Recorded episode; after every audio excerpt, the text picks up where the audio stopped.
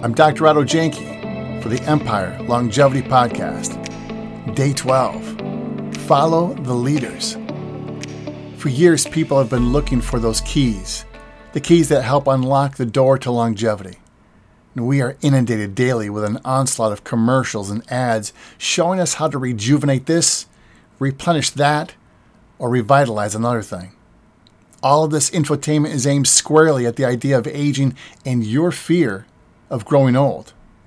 If, if only there was a reference we could use to help us.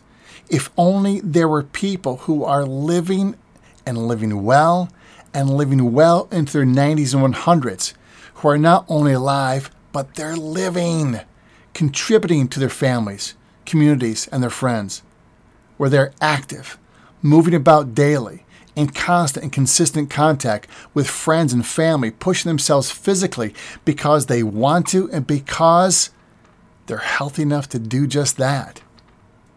Well, there are communities around the world where it is expected that you will live into your 90s and 100s.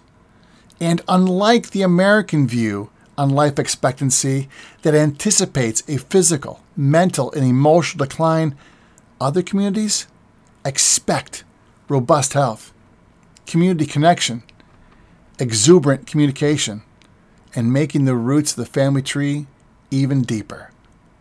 There is such a book. It's called The Blue Zones by Dan Buettner, and I highly recommend you get it. Read it, analyze it, and live it. Why try to invent all this when we can just follow the leaders?